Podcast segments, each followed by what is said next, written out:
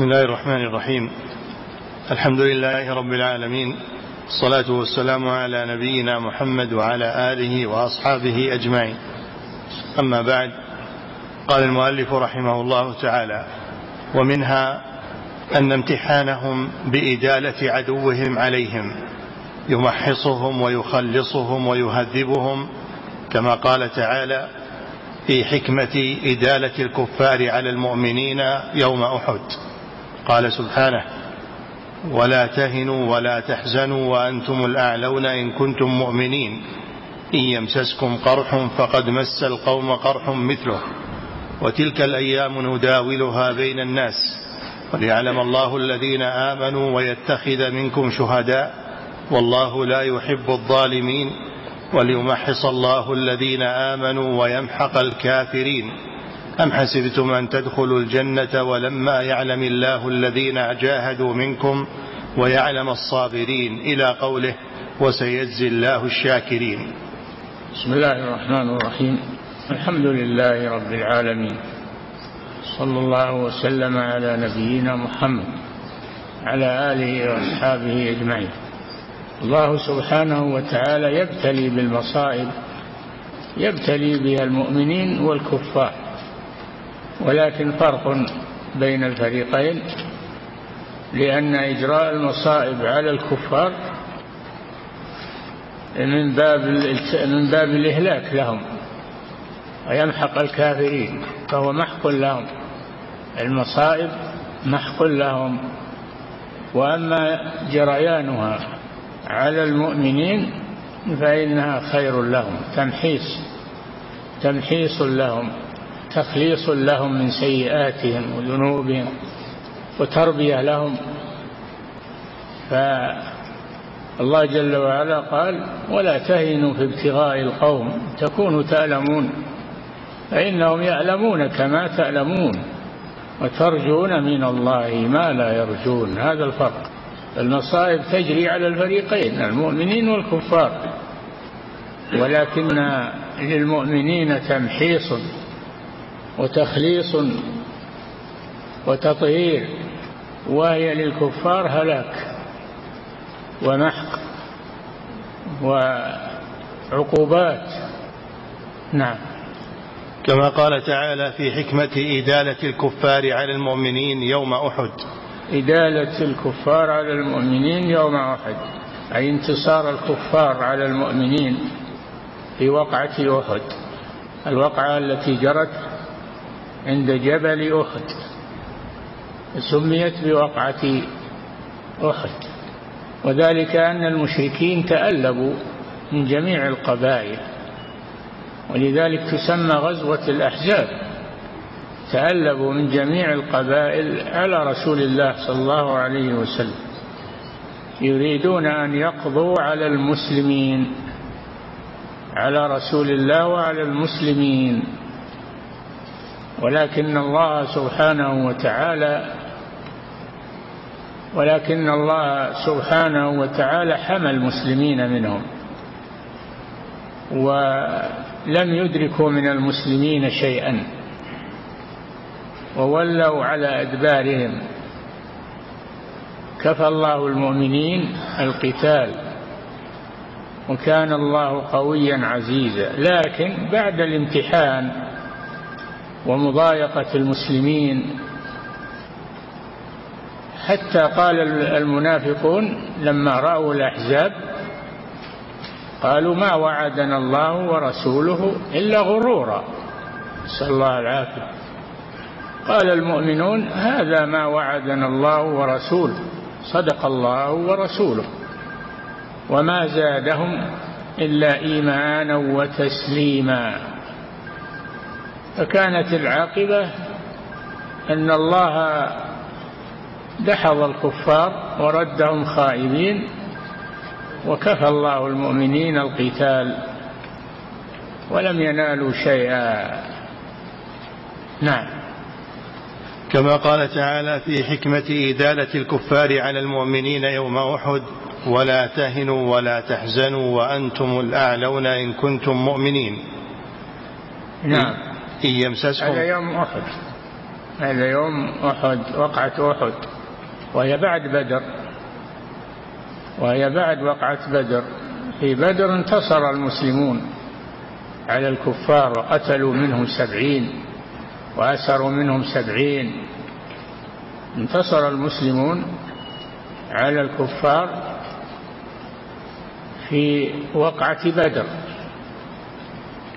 لما دارت السنة تجمع الكفار يريدون الانتقام من المسلمين. وجاءوا من مختلف القبائل يريدون الانتقام من المسلمين. يريدون الانتقام من المسلمين. حصلت وقعة بدر. حصلت وقعة الأحزاب. حصلت وقعة الأحزاب وقعة أحد. حصلت وقعة أحد. فقتل من المسلمين سبعون وأسر منهم من أسر. وهذا من مداولة من مداولة الأمور بين المسلمين والكفار. ولو أن المسلمين ينتصرون في كل معركة لأسلم الناس كلهم ولكن يجري عليهم الامتحان. فعند ذلك ينخزل المنافقون ويشمتوا بالمسلمين. وأما المسلمون فلا يزيدهم ذلك إلا قوة. ولما رأى المؤمنون الأحزاب قالوا هذا ما وعدنا الله ورسوله وصدق الله ورسوله وما زادهم إلا إيمانا وتسليما. نعم. إن يمسسكم قرح فقد مس القوم قرح مثله. إن يمسسكم قرح أيها المسلمون مصيبة قتل وأسر فقد مس القوم وهم الكفار قرح مثله. وتلك الأيام نداولها بين الناس. حكمة إلى حكمة الرب سبحانه وتعالى. فما يجري على المسلمين تمحيص وتخليص وتطهير وما يجري على الكفار هلاك ودمار وعذاب. نعم. وتلك الأيام نداولها بين الناس وليعلم الله الذين آمنوا ويتخذ منكم شهداء. ليعلم الله الذين آمنوا يعني صدقوا في إيمانهم وثباتهم. وليعلم الله الذين آمنوا ويتخذ منكم شهداء. يقتلون في سبيل الله شهداء. الله لا يحب الظالمين وليمحص الله الذين آمنوا يطهرهم بما يصيبهم. ويمحق الكافرين. نعم. أم حسبتم أن تدخلوا الجنة ولما يعلم الله الذين جاهدوا منكم ويعلم الصابرين؟ أم حسبتم أن تدخلوا الجنة ولما يعلم الله؟ الله يعلم سبحانه وتعالى لكن هذا علم ظهور ووضوح أمام الناس. وإلا فالله يعلم سبحانه كل شيء لكن هذا علم خاص. علم ظهور. ووضوح أمام الناس. نعم. إلى قوله تعالى وسيجزي الله الشاكرين فذكر سبحانه. وسيجزي الله الشاكرين لله عز وجل. يجزيهم بالثواب. الذين يشكرون الله على الضر والسر. يشكرون الله سبحانه وتعالى. نعم. فذكر سبحانه وتعالى أنواعا من الحكم التي لأجلها أديل عليهم الكفار بعد أن ثبتهم وقواهم وبشرهم بأنهم الأعلون بما أعطوا من الإيمان وسلاهم بأنهم وإن مسهم القرح في طاعته وطاعة رسوله فقد مس أعداءهم القرح في عداوته وعداوة رسوله ثم أخبرهم أنه سبحانه بحكمته يجعل الأيام دولا بين الناس فيصيب كل منهم نصيبه منها كالأرزاق والآجال. نعم. الله جل وعلا يجري هذه الأمور بحكمة بالغة وهي تمحيص المؤمنين تطهير المؤمنين وإهلاك الكافرين. فهي على الكفار عقوبة. وعلى المسلمين ابتلاء وامتحان ليطهرهم بذلك ويتخذ منهم شهداء في سبيل الله عز وجل. نعم. ثم أخبرهم أنه فعل ذلك ليعلم المؤمنين منهم وهو سبحانه بكل شيء عليم قبل كونه وبعد كونه. ولكنه أراد أن يعلمهم موجودين مشاهدين فيعلم إيمانهم واقعا. أي نعم هو يعلم ما, يكون ما كان وما يكون ولكنه يريد أن يظهر ذلك أمام الناس حتى تقر أعين المؤمنين وينهزم أعداء, أعداء الله الكافرون. ويخسرون. نعم. ثم أخبر سبحانه أنه يحب أن يتخذ منهم شهداء فإن الشهادة درجة عالية عنده ومنزلة يحب أن يتخذ من المؤمنين شهداء يقتلون في سبيل الله ينالون أجر الشهادة وعلو المنزلة. نعم.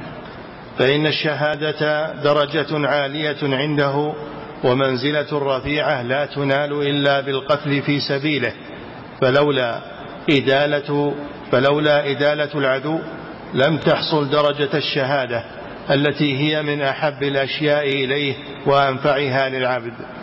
ثم هذا من الحكمة العظيمة أنه يجري ما يجري على المسلمين من القتل على يد أعدائهم ليتخذ منهم شهداء. الشهادة منزلة عالية لا تنال إلا إلا بالجهاد في سبيل الله. نعم. ثم أخبر سبحانه أنه يريد تمحيص المؤمنين أي تخليصهم من ذنوبهم بالتوبة والرجوع إليه واستغفاره من الذنوب التي أديل بها عليهم العدو. وهذا أيضا من الحكمة في إدالة الكفار على المسلمين. أن الله سبحانه وتعالى يوقظ المسلمين على ما عندهم من خطأ أو تقصير يوقظهم بذلك فيتوبون إلى الله عز وجل يرجعون إليه عما حصل منهم ويعود أقوى ما كان أقوى ما كانوا إلى الجهاد في سبيل الله. نعم. وأنه مع ذلك يريد أن يمحق الكافرين ببغيهم وطغيانهم وعدوانهم إذا انتصروا. نعم فالكفار إذا انتصروا ليس ذلك من صالحهم ليس ذلك من صالح الكفار لأن الله جل وعلا يريد أن, يمح أن, أن يمحقهم أن يمحقهم ويعاقبهم. على ما فعلوا بالمسلمين. نعم. ثم أنكر عليهم حسبانهم وظنهم دخول الجنة بغير جهاد ولا صبر وأن حكمته تابى ذلك فلا يدخلونها إلا بالجهاد والصبر. وليعلم الله الذين جاهدوا منكم ويعلم الصابرين. هذا من الحكم. يعلم الذين جاهدوا وثبتوا.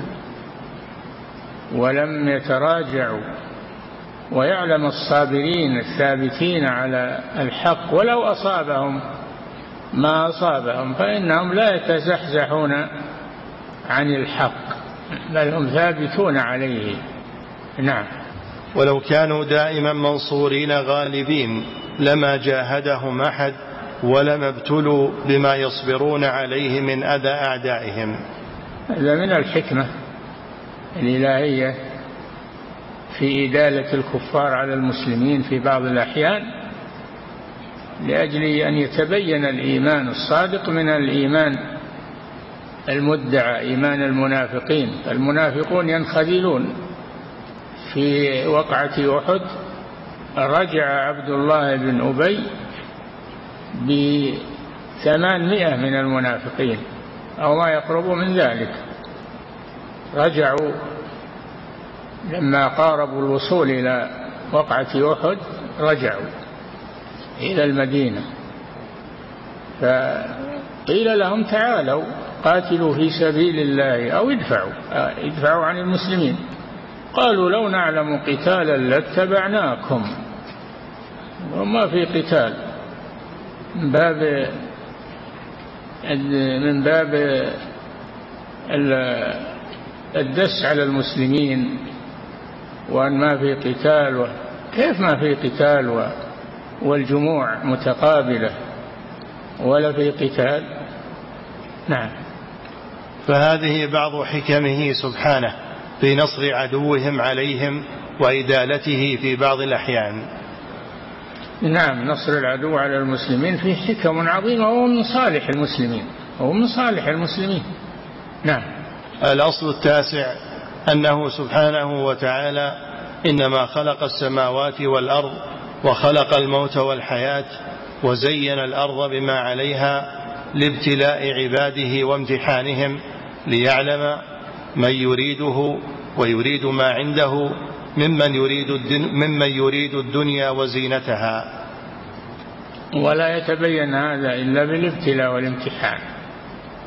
وما يجريه الله على الناس من خير أو شر من نصر أو هزيمة. ما يتبين إلا بما يجريه الله على الناس. هذا من حكمه سبحانه وتعالى. المسلمون يكتسبون بالمصائب بالقوة وإصلاح ما عندهم من الخلل والكفار يغترون. أو ييأسون عند المصيبة ييأسون من روح الله والعياذ بالله. يخسرون دنياهم وآخرتهم. نعم.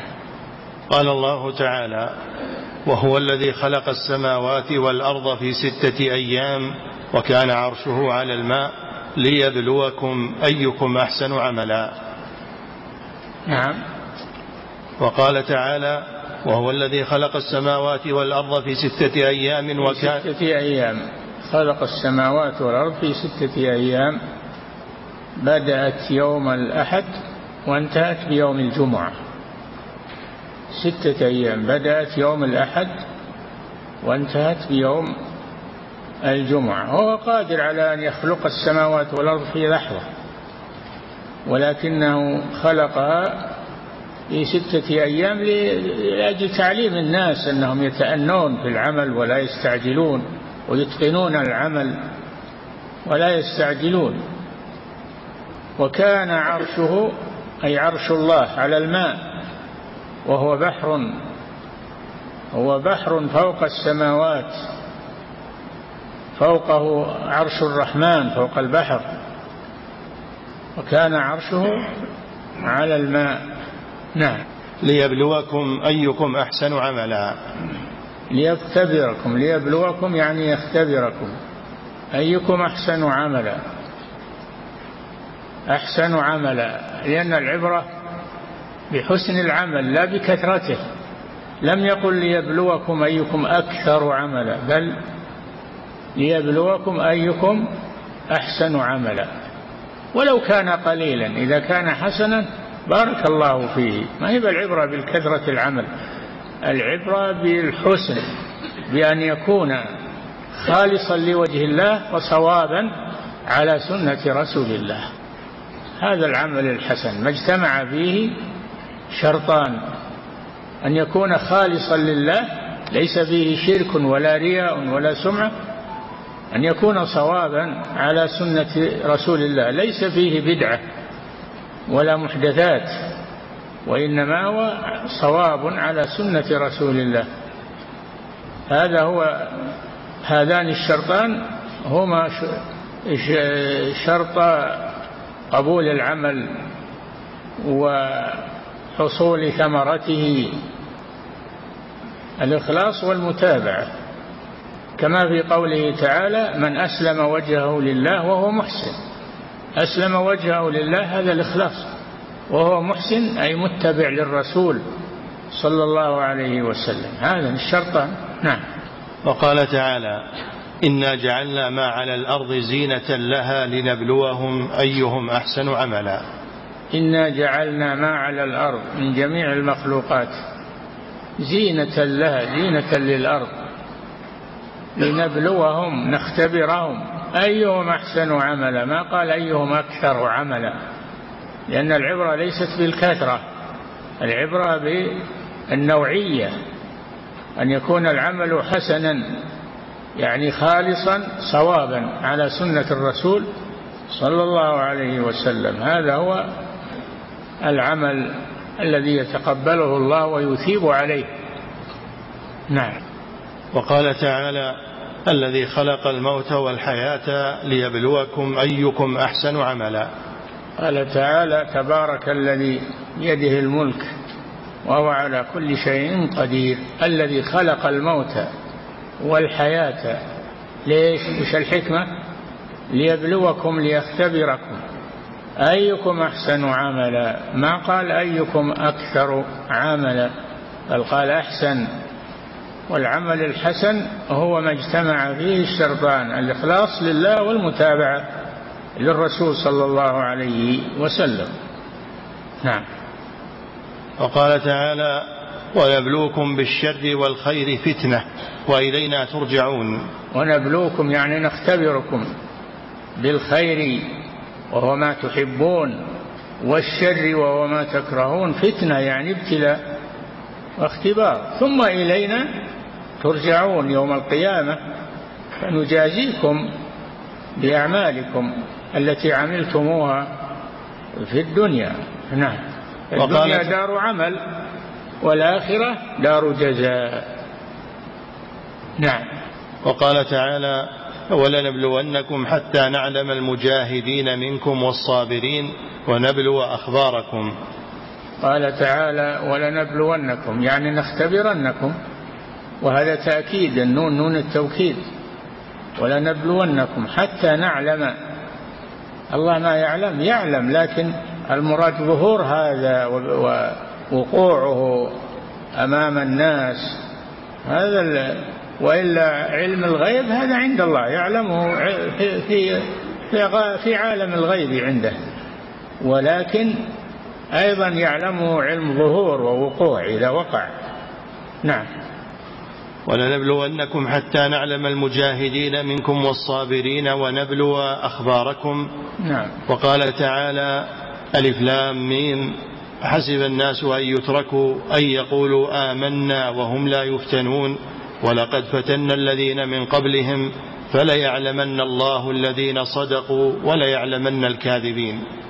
أحسب الناس أن يتركوا على ما هم عليه. ما ما ما يليق هذا بحكمة الله. ولما يعلم الله الذين جاهدوا ويعلم الصابرين. أحسب الناس أن يتركوا أن يقولوا آمنا وهم لا يفتنون. ولقد فتنا الذين من قبلهم من الأمم. فلا يعلمن الله الذين صدقوا ولا يعلمن الكاذبين. نعم. هو يعلم علم الغيب العام ويعلم علم الظهور والوقوع. نعم. فالناس إذا أرسل إليهم الرسل بين أمرين. إما أن يقول أحدهم آمنت أو لا يؤمن بل يستمر على السيئات والكفر ولا بد من امتحان هذا وهذا. فأما, نعم. فأما من قال آمنت فلا بد أن يمتحنه الرب ويبتليه ليتبين هل هو صادق في قوله آمنت أو كاذب. فإن كان كاذبا رجع على عقبيه وفر من الامتحان كما يفر من عذاب الله. وإن كان صادقا ثبت على قوله ولم يزده الابتلاء والامتحان إلا إيمانا على إيمانه. قال تعالى ولما رأى المؤمنون الأحزاب قالوا هذا ما وعدنا الله ورسوله وصدق الله ورسوله وما زادهم إلا إيمانا وتسليما. لما رأى المؤمنون الأحزاب الذين تجمعوا من سائر القبائل وجاءوا يريدون القضاء على رسول الله صلى الله عليه وسلم ودعوته وأصحابه أحزاب من القبائل هائله المؤمنون ما ضعضعهم ذلك ولا نقص من بل زاد من إيمانهم وثقتهم بالله. ولما رأى المؤمنون الأحزاب قالوا هذا ما وعدنا الله ورسوله. الله وعد أنه سيبتلي المؤمنين وسيختبرهم وسيمحصهم وسي... هذا ما وعدنا الله ورسوله وصدق الله ورسوله وما زادهم ما رأوا من العدو وكيد العدو ما زادهم إلا إيمانا بالله وتسليما لأمره وعدم اعتراض عليه سبحانه وتعالى. أما المنافقون لما رأوا الأحزاب قالوا ما وعدنا الله ورسوله إلا غرورا نسأل الله العافية. الآن تبين نتيجة الامتحان. اللي يقول هذا ما وعدنا الله ورسوله؟ والذي يقول ما وعدنا الله ورسوله إلا غرورا.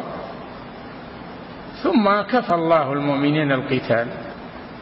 بعدما امتحنهم ورد عدوهم ولم ينالوا خيرا صارت النتيجة في صالح المسلمين وصارت خسارة على الكفار والمنافقين. نعم. وأما من لم يؤمن فإنه يمتحن في الآخرة بالعذاب ويفتن به وهي أعظم المحنتين. هذا إن سلم هذا إذا سلم من امتحانه بعذاب الدنيا ومصائبها وعقوباتها. الكافر خاسر حتى ولو انتصر في الدنيا. أو نال شيئا من الدنيا هو خاسر. لأنه وإن حصل له ما يريد في الدنيا أمامه الحساب في القيامة وأمامه النار والعياذ بالله فمآله إلى الخسران. أما المؤمن فإنه وإن أصابه ما أصابه في الدنيا أمامه الجنة. فرق بين هذا وهذا. نعم. وأما من لم يؤمن فإنه يمتحن في الآخرة بالعذاب ويفتن به وهي أعظم المحنتين. يوم هم على النار يفتنون. على النار يفتنون يختبرون. نعم. ذوقوا فتنتكم. هذا الذي كنتم به تستعجلون. نعم. فإنه يمتحن في الآخرة بالعذاب ويفتن به وهي أعظم المحنتين. هذا إذا سلم من امتحانه بعذاب الدنيا ومصائبها وعقوباتها التي أوقعها الله بمن لم يتبع رسله وعصاهم فلا بد من المحنة في هذه الدار وفي البرزخ وفي القيامة لكل أحد. نعم. فلا بد من المحنة في هذه الدار وفي البرزخ وفي القيامة لكل هذه الدار يعني في الدنيا وفي البرزخ يعني القبر. الميت إذا وضع في قبره ودفن وولى عنه أصحابه وإنه ليسمع قرع نعالهم يأتيه ملكان منكر ونكير فيقعدانه وتعاد روحه في جسده ويحيا حياة برزخية ما هي مثل حياته في الدنيا يحيا حياة برزخية ثم يسألان من ربك؟ وما دينك ومن نبيك. كل ميت. أما المؤمن فيقول ربي الله وديني الإسلام ونبيي محمد صلى الله عليه وسلم. فينادي مناد أن صدق عبدي فأفرشوه من الجنة وافتحوا له بابا إلى الجنة ويوسع له في قبره مد بصره. فيأتيه من روحها وطيبها فيقول يا ربي أقم الساعة حتى أرجع إلى أهلي ومالي. وأما المنافق فإنه إذا قيل له من نبيك يقول ها ها لا أدري. سمعت الناس يقولون شيئا فقلته من ربك؟ من نبيك؟ ها ها لا أدري. سمعت الناس يغيب عنه ما كان يقوله في الدنيا يغيب عنه. والعياذ بالله. سمعت الناس يقولون شيئا فقلت من ربك؟ وما دينك؟ ومن نبيك؟ ثلاث تسئل فكل سؤال يقول ها ها لا أدري. سمعت الناس يقولون شيئا فقلت مقلد على غير علم وعلى غير بصيرة. فيضرب بمرزبة من حديد. والعياذ بالله يضرب ضربة واحدة بمرزبة مطرقة من حديد. فيصيح صيحة يسمعها كل شيء إلا الإنسان. ولو سمعها الإنسان لصعق يعني لمات. نسأل الله العافية. ويضيق عليه في قبره حتى تختلف أضلاعه. والعياذ بالله في جحيم وفي ضيق. والعياذ بالله وفي عذاب. هذا مآله في القبر. وما يكون له في الآخرة أشد وأعظم. نعم.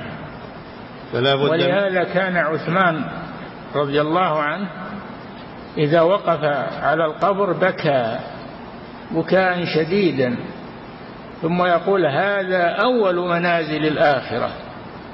إن نجا منه فما بعده أيسر منه. نعم. فلا بد من المحنة في هذه الدار وفي البرزخ وفي القيامة لكل أحد ولكن المؤمن لا بد فلا بد من المحنة في هذه الدار. الامتحان يعني والابتلاء في هذه الدار وفي وفي البرزخ. وهو القبر عند سؤال الملكين. نعم. وفي القيامة. وفي القيامة يومهم على النار يفتنون. نعم. وفي القيامة لكل أحد ولكن ولكن المؤمن أخف محنة وأسهل بلية فإن الله يدفع عنه بالإيمان ويحمل عنه به ويرزقه من الصبر والثبات والرضا والتسليم ما يهون به عليه محنته. نعم الله جل وعلا يجري على المؤمن من النعمة ومن الخير ما ينسيه ما يلاقي من الشدائد. فيصبح في نعمة. نعم. وأما الكافر والمنافق والفاجر فتشتد محنته وبليته وتدوم. فمحنة المؤمن خفيفة منقطعة. نعم. ومحنة الكافر والمنافق والفاجر شديدة متصلة. نعم.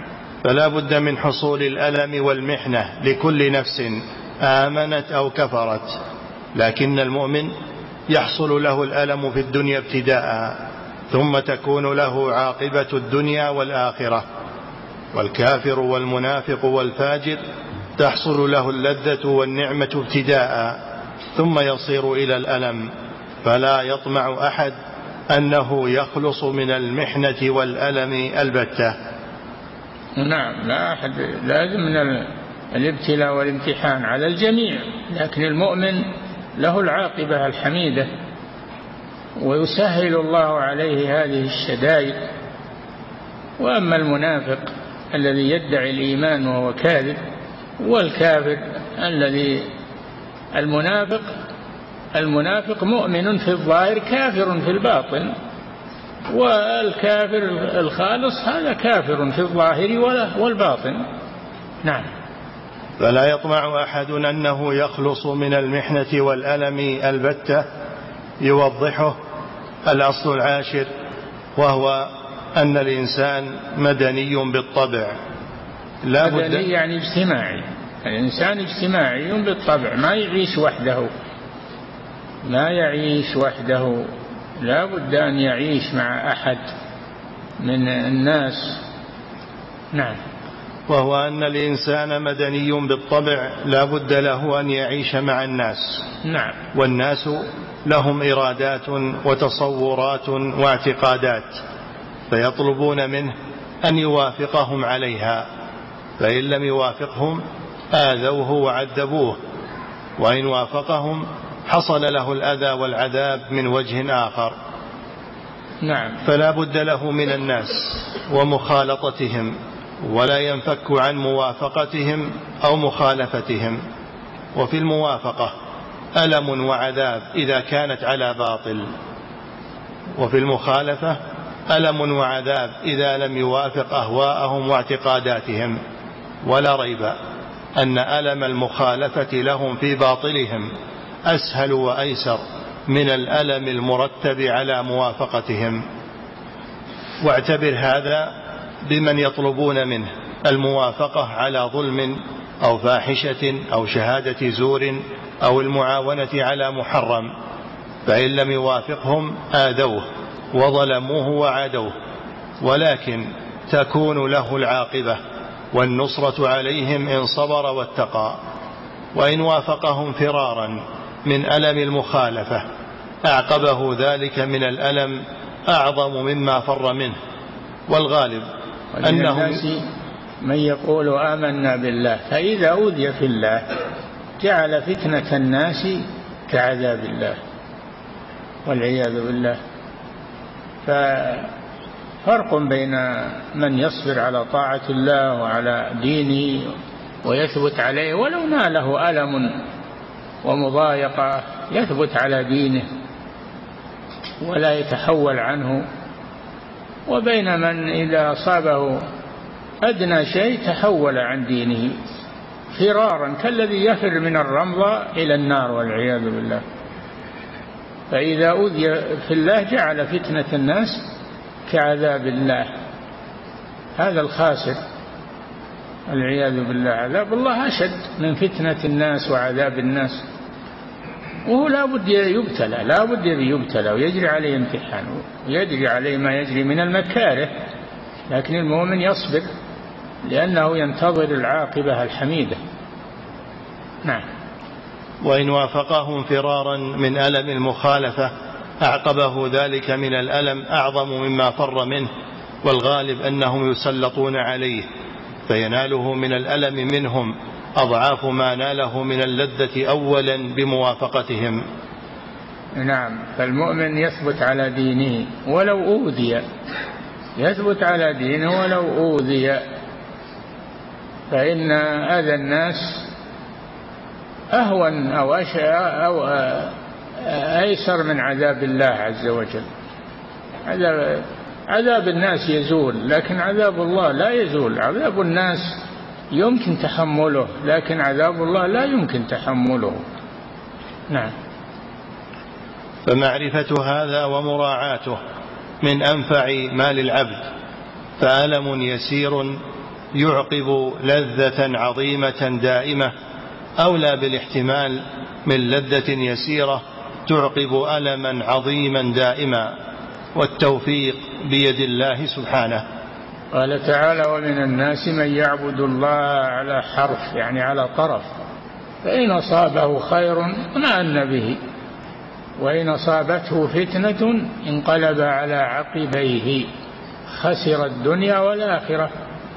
ذلك هو الخسران المبين. نعم. الأصل الحادي عشر. أن البلاء يكفي. نعم. فضيلة الشيخ وفقكم الله هذا سائل يقول ما التفصيل في مسألة إظهار الدين في بلاد الكفر بالنسبة للمسلم الذي يعيش في تلك البلاد؟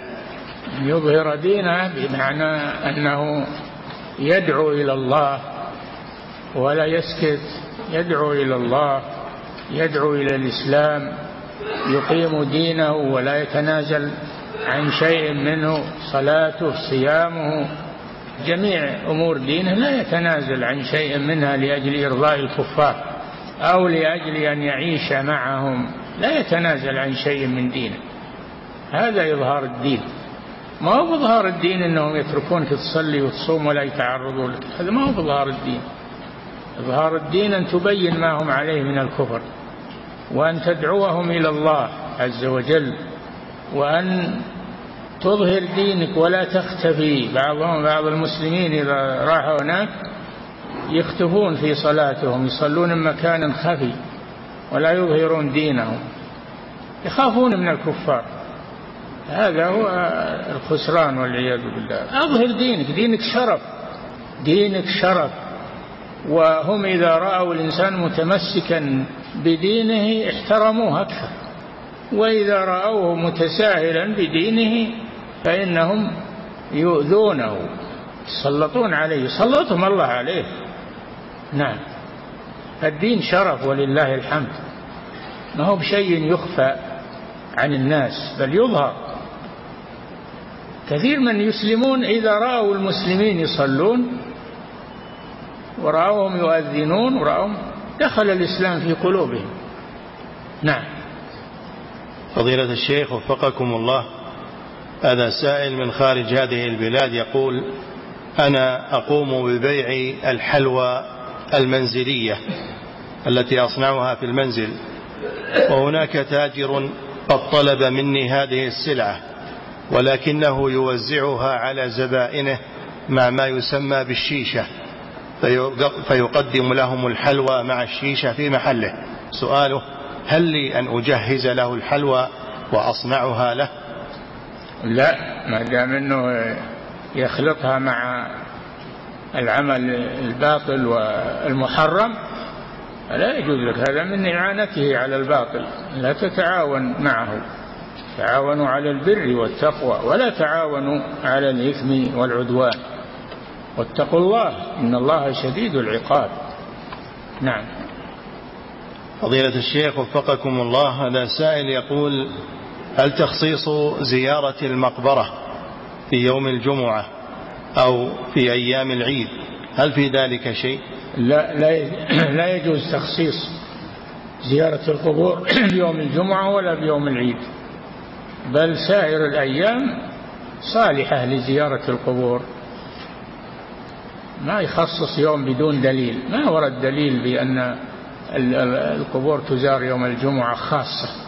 أو يوم أو غير يوم الجمعة من أيام الأسبوع يوم مخصص ما عليه دليل هذا. نعم. فضيلة الشيخ وفقكم الله هذا سائل يقول هل أستطيع أن أعتمر عن أخ مسلم يعيش في فرنسا وقد أصيب بمرض السرطان؟ عافانا الله وإياكم. ولا يستطيع السفر. ومنع من التطعيم لحصول التأشيرة.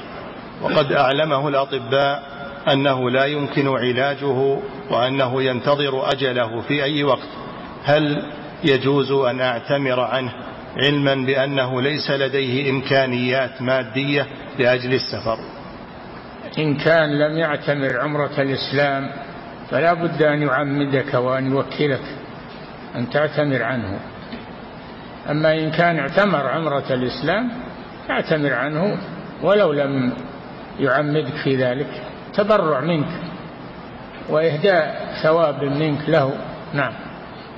فضيلة الشيخ وفقكم الله هذا سائل يقول إذا جلس الخطيب يوم الجمعة على المنبر وبدأ وقت ساعة الإجابة والمؤذن يؤذن هل ينكر على من رفع يديه للدعاء عند الأذان أثناء الأذان؟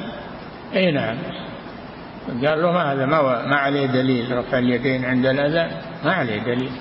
والدعاء في ساعة الجمعة ما ترفع اليدين فيه. ما ورد أنه ترفع اليدين. تدعو بدون رفع يدين. نعم.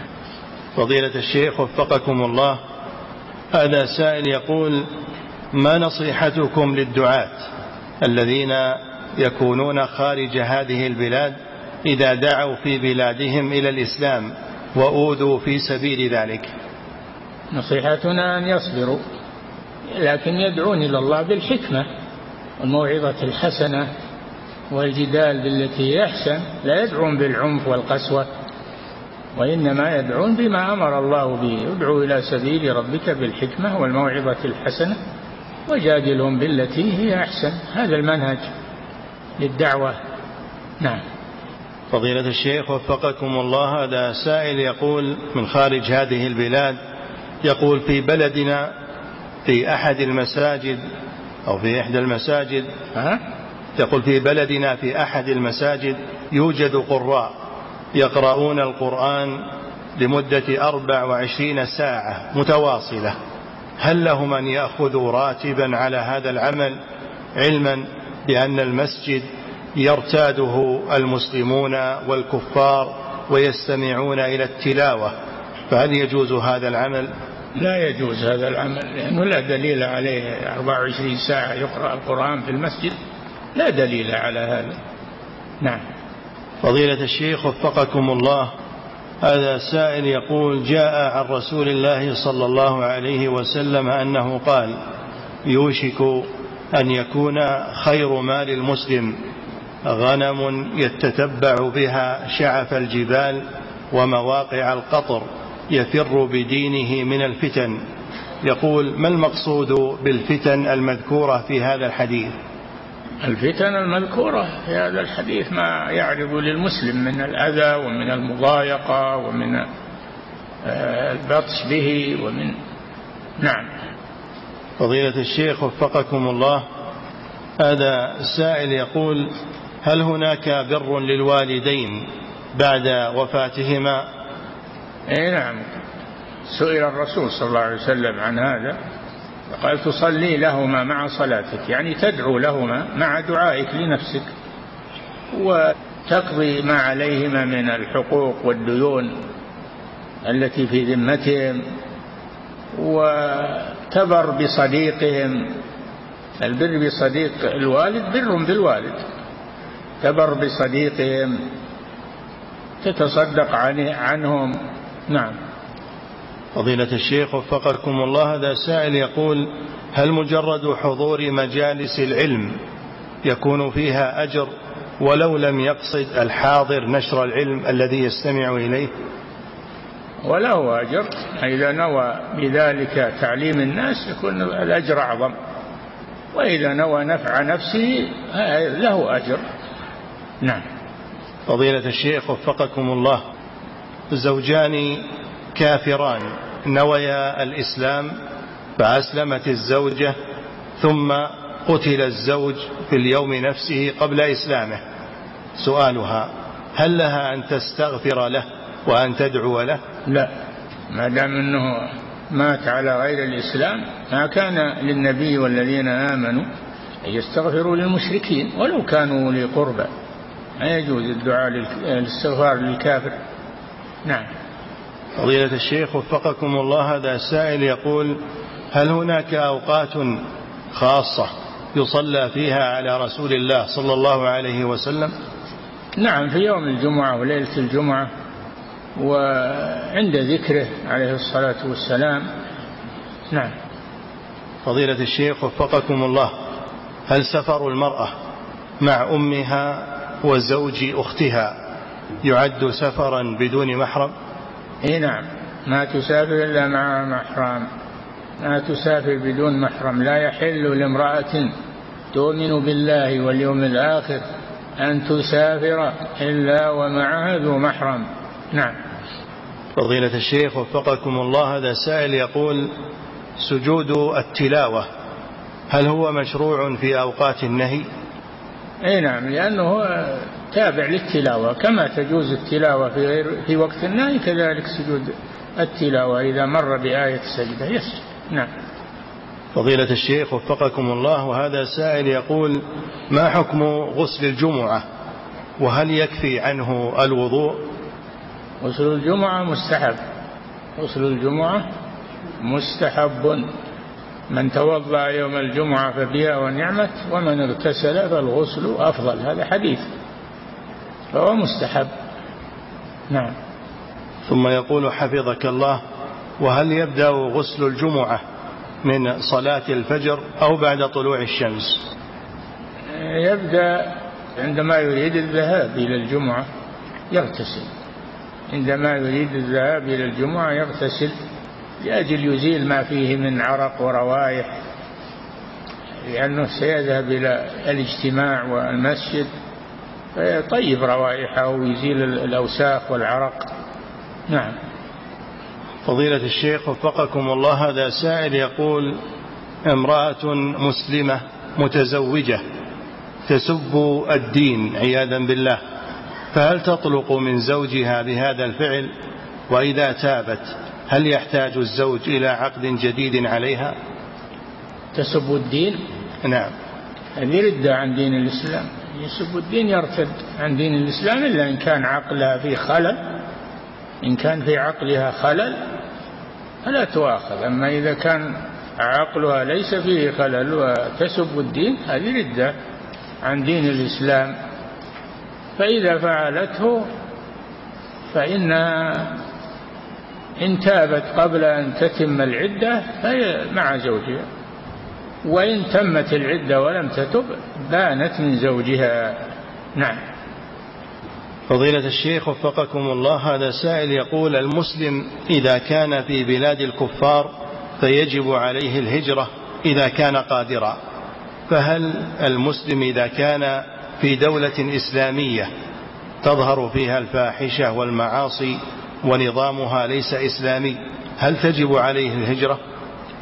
كيف يكون نظامها غير إسلامي وتكون مسلمة؟ العبرة بالحكم. وش تحكم إن كانت تحكم بالشريعة هي دولة إسلامية. إن كانت ما تحكم بالشريعة هي غير إسلامية. نعم. فضيلة الشيخ وفقكم الله هذا سائل يقول إذا أعطي الفقراء من مال الربا فهل يجوز لهم أن يتصرفوا فيه كما شاءوا؟ كيف؟ إذا أعطي الفقراء من مال الربا. لا يأخذونه. إذا علموا أنه ربا لا يأخذونه لأنه سحت حرام. نعم. فضيلة الشيخ وفقكم الله هذا السائل يقول هل يجوز هذا سائل من فرنسا يقول إمام في فرنسا يقول بأنه يجوز أن يصافح الإمام يد نساء الإدارة مصافحة بسبب أنه يخاف من المشكلات كإغلاق المسجد فيصافحهن لذلك. فهل فعله هذا مشروع؟ لا هذا غير مشروع. النبي صلى الله عليه وسلم ما مست يده يد امرأة لا تحل له قط. إنما كان يبايع النساء بالكلام يبايع الرجال بالمصافحة وأما النساء فيبايعهم بالكلام ولا يصافح النساء. نعم. فضيلة الشيخ وفقكم الله هذا سائل يقول من سافر من الرياض إلى المدينة ثم بات ليلة في المدينة وبعد ذلك توجه إلى مكة لأجل العمرة فهل يحرم من ميقات أهل المدينة ذي الحليفة؟ بلا شك. هن لهن ولمن مر عليهن من غير أهلهن. يعني المواقيت. ممن يريد الحج أو العمرة. يلزمه أن يحرم من ميقات أهل المدينة وهو ذو الحليفة. نعم. فضيلة الشيخ وفقكم الله هذا سائل يقول صرت وكيلا على مال ورثة فهل لي الحق؟ في إخراج زكاة مالهم وما هو وقت بداية السنة أو بداية الإخراج. إن كانوا بالغين راشدين فهم الذين يخرجون زكاة مالهم أو يوكلونك في إخراجها. أما إن كانوا قصارا وأنت وكيل على أموالهم فأنت تخرج زكاتهم نيابة عنهم. نعم. فضيلة الشيخ وفقكم الله الشخص الذي ينشر مساوئ حكام المسلمين ويحتج بأنه إنما يبين شرع الله في ذلك ويقول كلمة الحق. يقول ما حكم مثل هذا الفعل؟ هذا فعل الخوارج. هذا فعل الخوارج. وهذا أمر لا يجوز. ولي الأمر إذا حصل منه خطأ فإنك تنصحه فيما بينك وبينه ولا تظهر. هذا على الناس.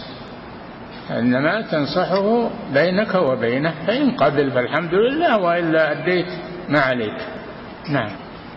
فضيلة الشيخ وفقكم الله هذا سائل يقول هل يجوز تلقيب الإمام أبي حنيفة رحمة الله عليه تلقيبه بإمام الأئمة أو بالإمام الأعظم؟ الإمام الأعظم يقولون يقوله الحنفية يسمونه الإمام الأعظم. يسمونه بذلك ولا ولا حرج في ذلك لأنه إمام جليل رحمه الله. لا حرج في ذلك. نعم. فضيلة الشيخ وفقكم الله.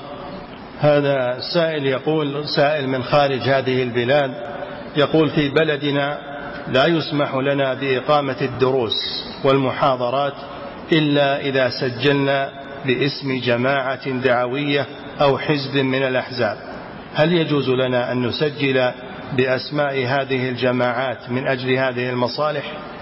إن كانت جماعة غير مرضية في منهجها أو عقيدتها فلا تسجلوا باسمهم. أما إن كانت جماعة طيبة فسجلوا باسمها لا مانع. نعم. فضيلة الشيخ وفقكم الله هذا سائل يقول ما حكم من ينكر عذاب القبر وحياة البرزخ؟ حكمه أنه ضال والعياذ بالله. إذا بلغته الأدلة أما إذا كان جاهلا فيعلم يبلغ في ذلك. إن كان جاهلا يبين له هذا وإن كان عالما فهو ضال. نعم. فضيلة الشيخ وفقكم الله هذا سائل يقول في بلدنا إذا تم دفن الميت فإن الناس يقومون برش القبور المجاورة لهذا القبر الجديد بالماء من باب المجاورة. فهل يجوز هذا العمل؟ لا لا ما يجوز.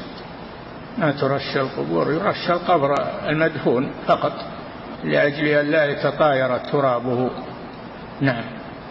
فضيلة الشيخ وفقكم الله هذا سائل يقول هل صحيح ما يذكره بعضهم من أن الموسيقى هي من الأمور المسكوت عنها شرعا وأنه لم يثبت في تحريمها حديث صحيح ولا آية صريحة.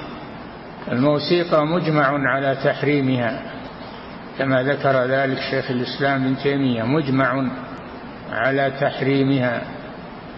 فلا يأتي من يقول إنها مباحة؟ نعم. فضيلة الشيخ وفقكم لأن من المعازف. والمعازف مجمع على تحريمها كما يقول الشيخ. نعم. فضيلة الشيخ وفقكم الله هذا سائل يقول زوجتي تهجرني في الفراش لأنني لم أجدد عقد الإنترنت بسبب أنها تترك الأولاد دون مراقبة فيطلعون على مواقع محرمة. ما نصيحتكم لي ولها في هذا الأمر؟ يعني بتهجرك الهجر بيد الرجل هو اللي يهجرها اهجروهن في المضاجع. لكن إنها تطمع عنك هذا من باب النشوز هي ناشز. ناشز عاصية.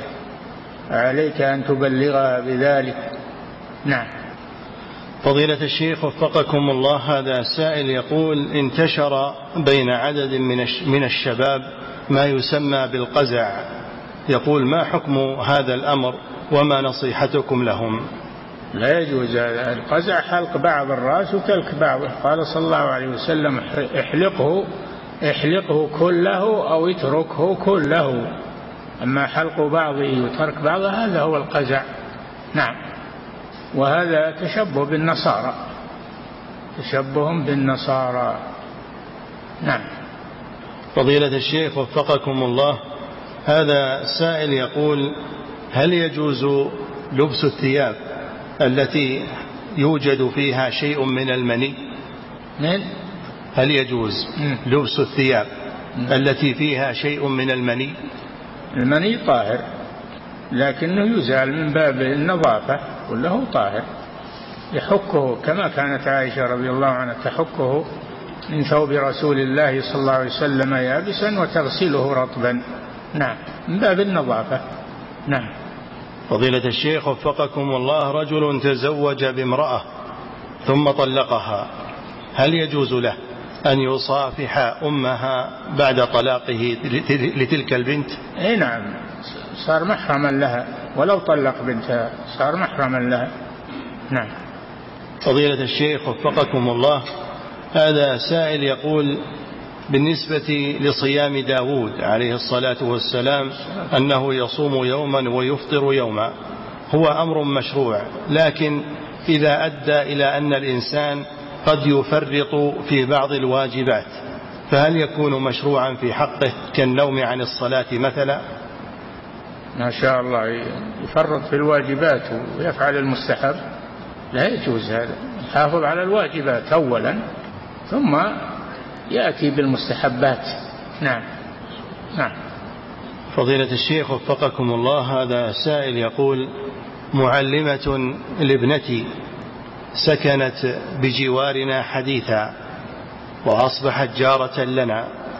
هل لها حق الجوار؟ وهل يجوز أن نهدي لها وأن ندعوها إلى طعام؟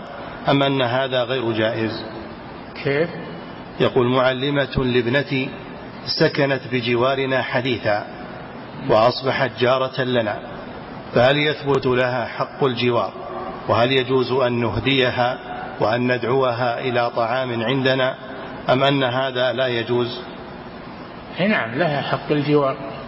والجار ذي القربى والجار الجنوب والصاحب بالجنب لها حق الجوار.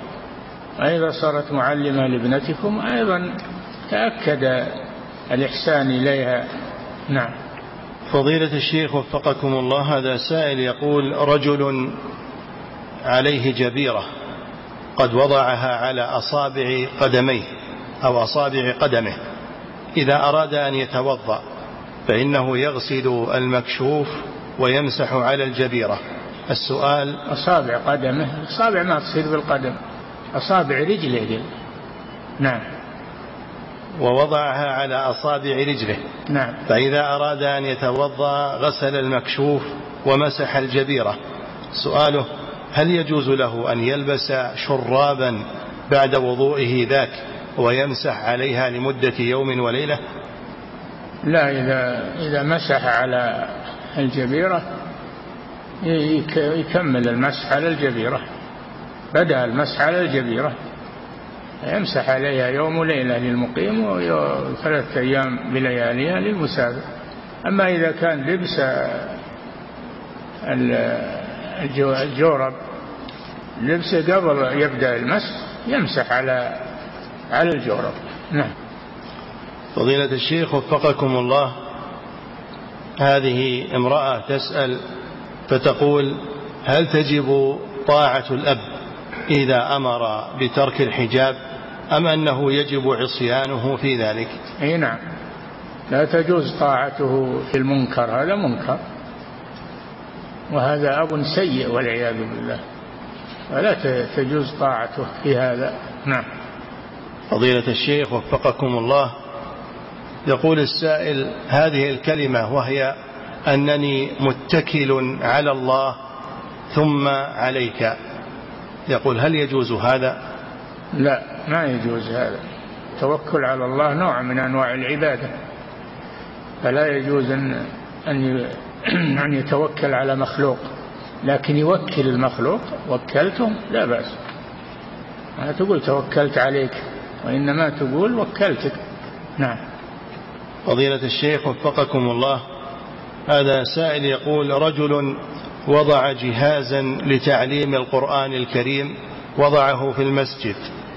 هل يجوز لأحد جماعة المسجد أن يأخذ هذا الجهاز إلى منزله ليستفيد منه علما أنه لم يكتب عليه أنه وقف؟ إذا كان مخصصا للمسجد فلا يخرج من المسجد لأنه صار وقفا على المسجد. نعم. فضيلة الشيخ وفقكم الله هذا سائل يقول إذا أساءت المرأة أو الزوجة إلى أم الزوج فهل يجب طلاقها بسبب ذلك وجوبا؟ لا ما يجب عليه لكن يفرق بينهن خلي هذه منزل وهذه منزل ما يجمع بينهن نعم. فضيلة الشيخ وفقكم الله وهذا سائل يقول إذا فاتني متابعة المؤذن من أول الأذان فهل أكمل معه مما بقي؟ نعم. تكمل معه مما بقي. نعم. فضيلة الشيخ وفقكم الله بعد السلام من الصلاة صلاة الفريضة مباشرة بعض الناس يقول الله أكبر قبل الاستغفار فهل هذا أمر مشروع؟ لا. ما شرع التكبير بعد بعد السلام من الصلاة. إنما شرع ذكر الله بالتهليل والتحميد والتسبيح هذا الذي ورد. نعم. فضيلة الشيخ وفقكم الله هذا سائل يقول أرجو من فضيلتكم أن يتكرم بنصيحة لجميع طلبة العلم الحاضرين وغيرهم وممن يسمع هذه الفتوى وذلك بشأن حفظ ألسنتهم عن العلماء والمشايخ بغيبتهم والقدح فيهم. وماذا يترتب على هذه الأمور؟ لا يجوز هذا كبيرة من كبائر الذنوب اللي يغتاب. الله جل وعلا قال ولا يغتب بعضكم بعضا. أيحب أحدكم أن يأكل لحم أخيه ميتا كرهتموه؟ فكيف إذا كانت الغيبة للعلماء؟ لأن هذا ينفر الناس عن العلماء الذين هم ورثة الأنبياء. فلا يجوز هذا العمل وهذا فيه إثم عظيم. نعم. فضيلة الشيخ وفقكم الله هذا سائل يقول هل صح أن البول قائما أكرمكم الله أنه قد فعله النبي صلى الله عليه وسلم أحيانا؟ نعم. صح أنه فعله أحيانا. مثلا إذا كانت الأرض ما تقبل الجلوس فيها فيها ماء فيها طين يحتاج إلى هذا لا بأس. فعله النبي صلى الله عليه وسلم. نعم. فضيلة الشيخ وفقكم الله هذا السائل يقول أشك كثيرا في عدد الركعات عندما أصلي فلا أدري كم صليت من ركعة وهذا يتكرر معي دائما. ماذا أصنع حيال ذلك؟ هذا الظاهر أنه وسواس. اتركه. اتركه واعمل بما تيقنت. هذا وسواس. نعم. فضيلة الشيخ وفقكم الله هذا سائل يقول إذا وقعت النجاسة على فرشة أو على مفروش من المفروشات وكان كبيرا والنجاسة في جزء منه هل يجب غسله جميعه يغسل ما أصابته النجاسة إن كان علم ذلك أو يغسل ما يتوقع أنه أصابته النجاسة ويغلب على الظن. نعم. فضيلة الشيخ وفقكم الله هذا سائل يقول إذا ولد لرجل صبي فإنه من السنة أن يحلق رأس الصبي وأن يتصدق بزينته ورقا يقول بالنسبة للبنت هل يسن هذا الأمر فيها أم أنه يتصدق مباشرة؟ هذا لا لا يجوز في حق البنت. البنت لا يحلق رأسها. البنت لا يحلق رأسها. الحلق من خصائص الذكور.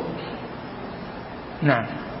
فضيلة الشيخ وفقكم الله هذه امرأة تسأل فتقول هل يجوز لها أن تشتري قلما من الذهب وأن تستخدمه؟ لا يجوز هذا. لا قلم من الذهب ولا دوات من الذهب. لا يجوز هذا من الإسراف. والأواني لا تجوز من الذهب. الذي يشرب في آنية الذهب والفضة إنما يجرجر في بطنه نار جهنم.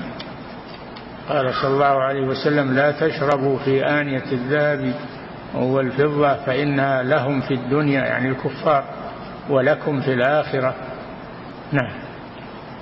فضيلة الشيخ وفقكم الله هذا سائل يقول بعض الرجال هداهم الله كانت زوجته تغطي وجهها إذا خرجت معه أمام الناس. وبعد أن أثيرت هذه القضية في وسائل الإعلام ضعف بعض الرجال لظنهم أنها مسألة خلافية وأن الأمر واسع فصارت نساؤهم يكشفن وجوههن برضاهم. ما نصيحتكم في ذلك؟ وفقكم الله. الخلاف لا يبيح المحرم. إذا كان هناك خلاف يؤخذ بالدليل. اللي معها الدليل يجب الأخذ بقوله ويترك المخالف للدليل. أما نقول المسألة فيها خلاف وهذا مباح لأن المسألة فيها خلاف. الخلاف لا يبيح المحرم التحليل والتحريم بالدليل. نعم. فضيلة الشيخ وفقكم الله هذا سائل يقول هل استخدام معجون الأسنان يكون مغنيا عن السواك ومساويا له في الأجر؟ لا ليس مغنيا عن السواك. السواك عند الصلاة. أنت لو بغيت تصلي تجيب آه، تقول هذا السواك عند الصلاة عند الوضوء. نعم. عند القيام من النوم. نعم. فضيلة الشيخ وفقكم الله. هذا السائل يقول رجل مصاب بالسلس. يقول متى يجب عليه أن يتوضأ؟ هل يجوز له أن يتوضأ قبل الوقت؟ يتوضأ عندما يريد أن يصلي. عندما يريد الصلاة يتوضأ ويصلي ولو نزل منه البول وهو يصلي صلاته صحيحة لأنه لا يستطيع أكثر من ذلك. نعم.